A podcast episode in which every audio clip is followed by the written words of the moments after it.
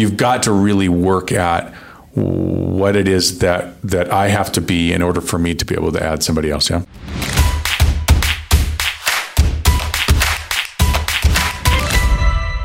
these people by and large have created sort of an organization as systems or processes within their individual organization right so yeah. it's a one person they're the boss of one person and yet they've said hey uh, there's going to be the todd conklin way yeah. And this is the way we're going to do it. And I would write it down, and all those things are in place, right? Yeah. Uh, they're also the people that have leveraged this is a big one for me. When I see an agent who's like, "Hey, I'm going to go out. I'm going to get an assistant because I want them to do transaction coordination," and you're like, "Well, d- but doesn't your company offer that?" Yeah.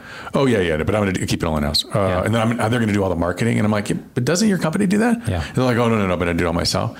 What happens is they hire that person.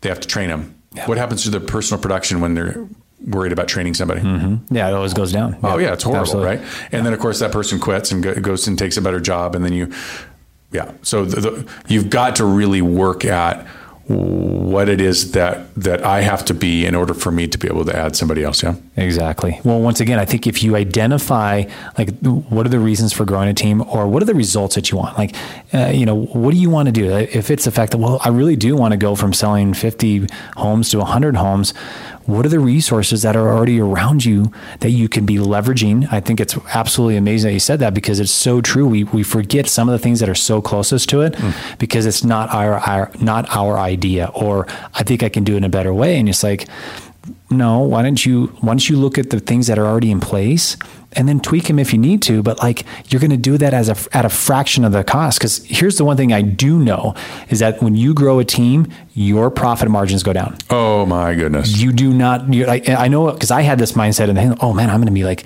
I'm taking out the middleman and I'm going to uh, I'm going to make 95 percent more of the money. And it's like no, at the end of the day, because then you also have to continue to retain that talent. So those are constantly changing all the time.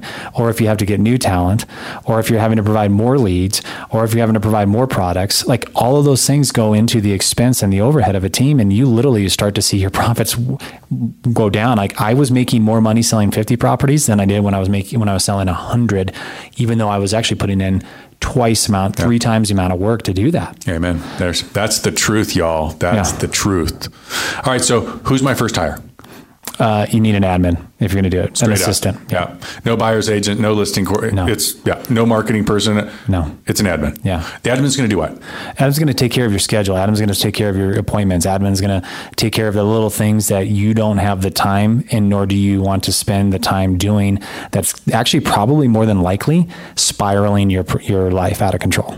Yeah. So a couple of things I'll throw on that. Um, if you are a, a, high D or an artist or, or whatever you subscribe to, um, don't hire someone who you want to go have beers with.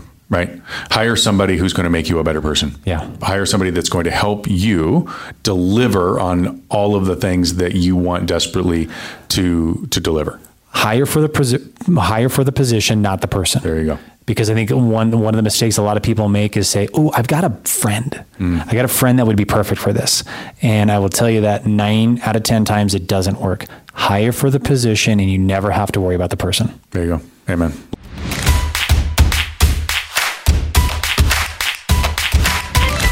We want to show up for them the way yeah. we want them to show up for us and for our clients. Yeah. We've got to track and measure everything. It's our responsibility oh, as man. the leader, right? Track and measure all. Yeah, right. Gives me chills just thinking about that. I know, but it's a big one. It right? is. It's well, it is exactly. If you're going to build a team, that's what you got to yeah. do, right? Yeah.